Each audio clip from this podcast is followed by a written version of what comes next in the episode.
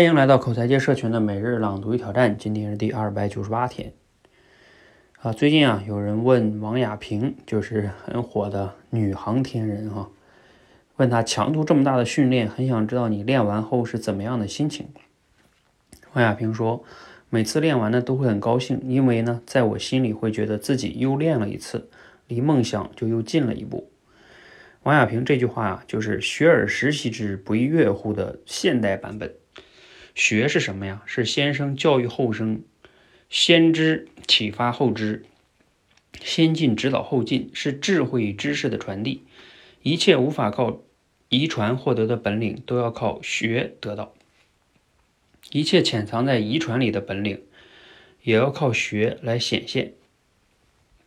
那习是什么呢？是小鸟学飞的意思，不停重复，重复够了才会飞。学的东西呢？习成自然，才能从皮肤渗入到肌肉和骨头，转化成为自己的能量。学而不习，好像会了，最后什么也不会。初级的学习者只学不习，以为听到就是得到，就像小朋友不爱做作业一样。我们甚至认为孔夫子骗人，习是最烦的，不时要练习，日复一日，年复一年，怎么可能高兴呢？高级的学习者才知道习的美妙滋味儿。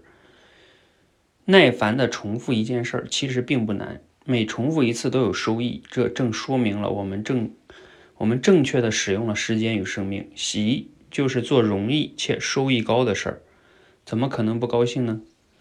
好，源自于连岳老师写的一篇小文章啊。看完了今天内容，你有哪些感触和思考啊？你平时有没有注重这个习呢？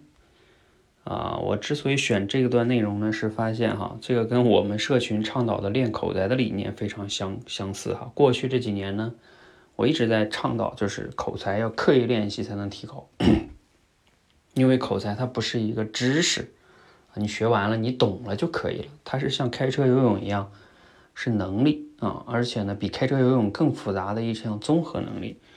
所以，如果你只是在学，啊，学了很多知识技巧，嗯，基本上是不可能提高的，所以一定要习，就是学而时习之啊。但是呢，我们很多人呢，不能做到像王亚平这样，就是很悦乎啊，很高兴，而是很厌烦、很痛苦。这个呢，有的时候大部分人哈，可能人性上会是这样的，觉得厌倦呀，听听一些新的感想、知识多爽啊，听完了就感觉有很有收获。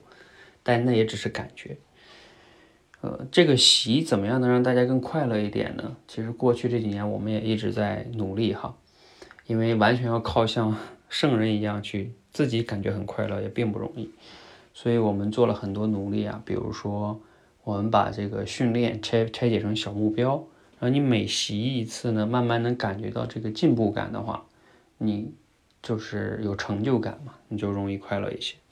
那同时呢，我们也把这个 训练呢，会啊切分成一些，比如说像我们现在有这个一周七天的集训啊，就是七天啊，共同的很多同学一起来练，又不算长啊，一个轮训啊，不要让你一直很厌烦啊，等等等等哈，这些的训练方式呢，其实我们都是想让你嗯，更好的能获得这种。快乐一些哈，至少不那么厌烦吧。包括我们有一对一的直播，现场点评反馈，这种能获得即时的反馈，比你一个人在那儿练了，不知道自己练的对不对，练的好不好，嗯，容易能让你坚持下去。所以这个习，嗯，坦诚的说，我觉得大多数普通人我们来说不容易，所以我们要想办法让自己能持续下去，啊，否则的话，你尽管。知道习的重要性，但是你又做不到像人家王亚平这样每次那么开心，那还是不能做到持续的习练习的话，那肯定效果也不好。所以这方面呢，嗯，我们还是一直在共同努力哈，怎么能让大家持续的，呃，很好的、很高兴的习下去，刻意练习才能提高口才。好，欢迎和我们一起持续的刻意练习，提高你的口才，谢谢。